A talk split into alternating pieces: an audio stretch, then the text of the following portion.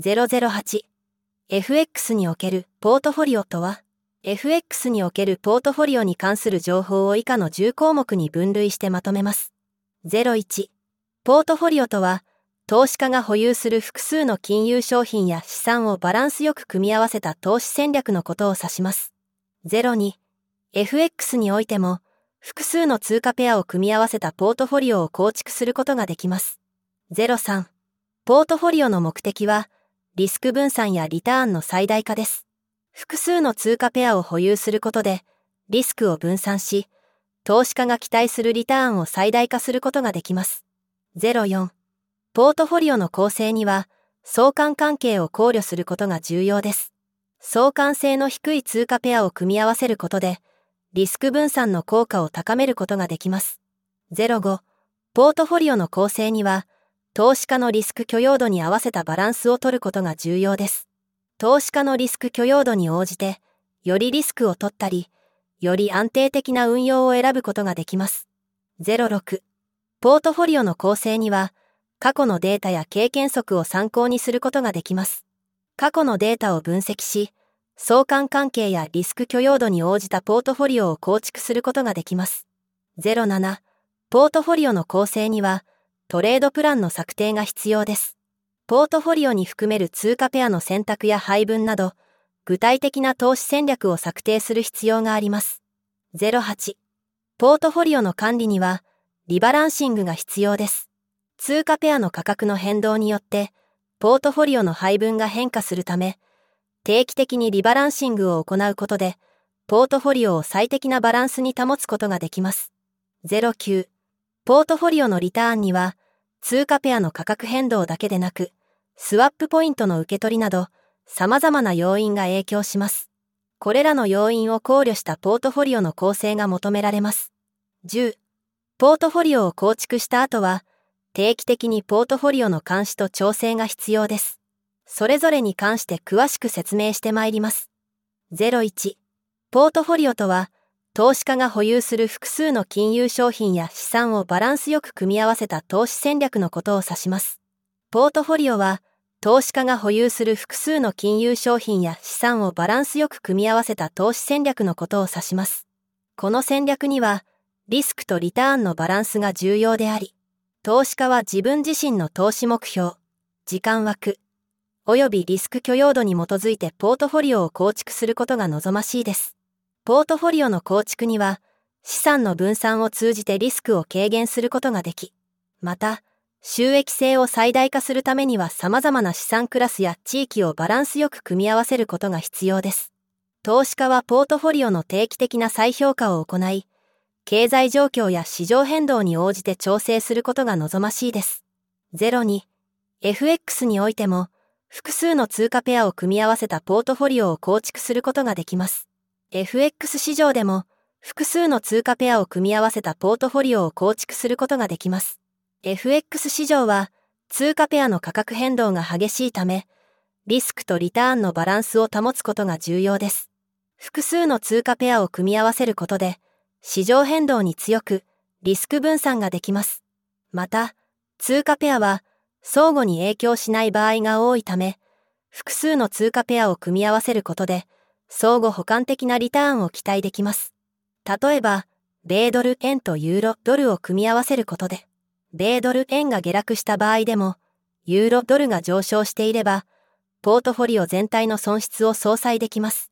ポートフォリオの構築には、投資家自身の投資目標やリスク許容度に基づいて、適切な通貨ペアの組み合わせを選択することが重要です。また、ポートフォリオは定期的に再評価する必要があります。FX 市場は24時間取引されるため、経済情勢の変化や地政学的リスクなどに常に注意を払うことが必要です。03ポートフォリオの目的は、リスク分散やリターンの最大化です。複数の通貨ペアを保有することで、リスクを分散し、投資家が期待するリターンを最大化することができます。ポートフォリオの目的は、リスク分散やリターンの最大化であり、複数の通貨ペアを保有することは、その目的を達成するための方法の一つです。通貨ペアは、外国為替市場で取引される通貨の組み合わせであり、異なる国や地域の経済状況に応じて価格変動するため、他の資産と相関性が低く、ポートフォリオのリスク分散に役立ちます。さらに、異なる通貨ペアを持つことで、為替相場の変動によって損失が生じた場合でも、他の通貨ペアによってその損失を相殺することができます。また、通貨ペアは、それ自体が独自のリターンを生み出すため、ポートフォリオのリターンを最大化する上でも有用です。しかし、通貨ペアの価格変動は、外部要因によって影響を受けるため、ポートフォリオに含める前にリスクを注意深く評価することが必要です。04ポートフォリオの構成には相関関係を考慮することが重要です。相関性の低い通貨ペアを組み合わせることでリスク分散の効果を高めることができます。ポートフォリオの構成においては相関関係を考慮することが非常に重要です。相関係数は2つの通貨ペアがどの程度相関しているかを表す指標であり、相関係数が高いと、ポートフォリオのリスク分散効果が低下する可能性があります。相関関係が低い通貨ペアを組み合わせることで、リスク分散の効果を高めることができます。例えば、米ドル円とオーストラリアドル円を組み合わせることで、経済的な観点から相関関係が低いとされる通貨ペアを組み合わせることができます。このような組み合わせをすることで、ポートフォリオ全体のリスクを最小限に抑えながら、リターンを最大化することができます。しかし、相関関係は常に変動するため、投資家は定期的にポートフォリオを再評価し、最適なポートフォリオを維持する必要があります。さらに、相関関係だけでなく、各通貨ペアのファンダメンタル分析やテクニカル分析を行い、投資判断をすることが重要です。05、ポートフォリオの構成には、投資家のリスク許容度に合わせたバランスを取ることが重要です。投資家のリスク許容度に応じて、よりリスクを取ったり、より安定的な運用を選ぶことができます。ポートフォリオの構成においては、投資家のリスク許容度に合わせたバランスを取ることが非常に重要です。投資家は、自身がリスクをどの程度受け入れることができるかを考慮して、適切な投資商品やポートフォリオを構築する必要があります。例えば、若い投資家はよりリスクを取ることができるため、株式や仮想通貨などのリスクの高い商品を多く組み込んだポートフォリオを構築することができます。一方で、年配の投資家は、より安定的な運用を選ぶことが多く、債券や不動産投資信託などの安定的な商品を組み込んだポートフォリオを構築することが一般的です。また、リスク許容度は投資家によって異なるため、ポートフォリオの構成にあたっては、投資家自身が自己評価を行い、自身に適したバランスを見つける必要があります。ポートフォリオの構成においては、リスク許容度だけでなく、投資目的や投資期間、市場環境などを考慮することが重要です。以上の要素を総合的に考慮し、投資家自身が最適なポートフォリオを構築することが必要です。06ポートフォリオの構成には、過去のデータや経験則を参考にすることができます。過去のデータを分析し、相関関係やリスク許容度に応じたポートフォリオを構築することができます。ポートフォリオ構成には、過去のデータや経験則を活用することができます。過去のデータを分析することで、リスク許容度や相関関係を考慮した最適なポートフォリオを構築することが可能です。ポートフォリオの構成には、様々な投資対象を組み合わせることが重要であり、適切なバランスを保つことが求められます。また、ポートフォリオの構築には、リバランスやリスク管理などの重要な要素があります。過去のデータを活用し、適切なポートフォリオを構築することで、効率的な資産運用を行うことができます。07、ポートフォリオの構成には、トレードプランの策定が必要です。ポートフォリオに含める通貨ペアの選択や配分など、具体的な投資戦略を策定する必要があります。ポートフォリオの構成には、トレードプランの策定が不可欠です。トレードプランは、ポートフォリオに含める通貨ペアの選択や配分、エントリーポイントやエグジットポイントなど、具体的な投資戦略を策定するものです。トレードプランを策定することで、市場の変動に適応しながら一定の利益を得ることができます。ポートフォリオの構成には、リスク管理が重要であり、トレードプランにはリスク許容度を考慮した資金管理計画が含まれることが望ましいです。また、トレードプランは常に検証と改善を行う必要があります。投資戦略を見直し、必要に応じて修正することで、ポートフォリオの効率的な運用を実現することができます。08ポートフォリオの管理には、リバランシングが必要です。通貨ペアの価格の変動によって、ポートフォリオの配分が変化するため、定期的にリバランシングを行うことで、ポートフォリオを最適なバランスに保つことができます。ポートフォリオの管理には、リバランシングが必要です。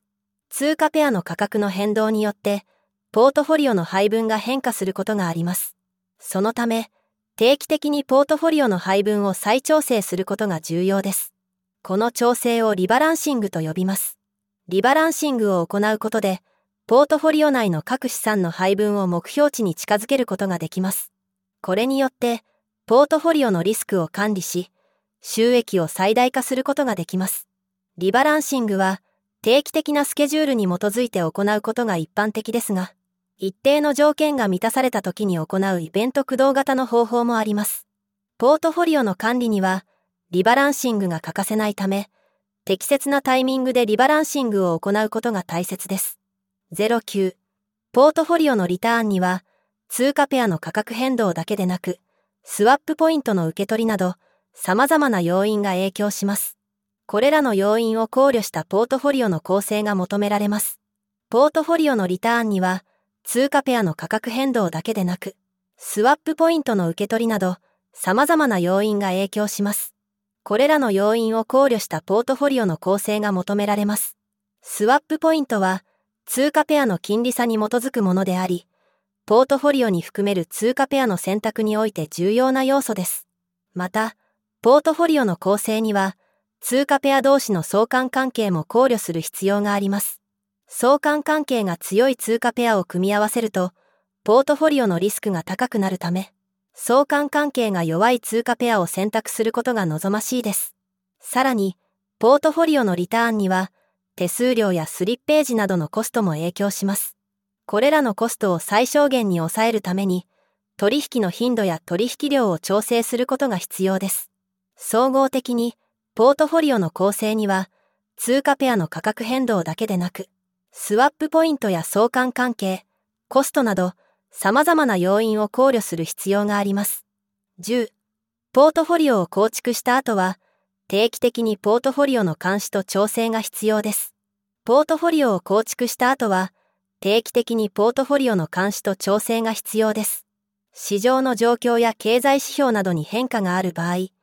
ポートフォリオの配分や取引戦略に対する調整が必要になることがあります。また、ポートフォリオのリターンに対する目標やリスク許容度に変化がある場合、ポートフォリオの再構築が必要になることもあります。定期的な監視と調整を行うことで、ポートフォリオの最適なバランスを維持し、リターンを最大化することができます。監視と調整の頻度については、投資家の投資目的やスタイル、市場の変動に応じて適宜決定する必要があります。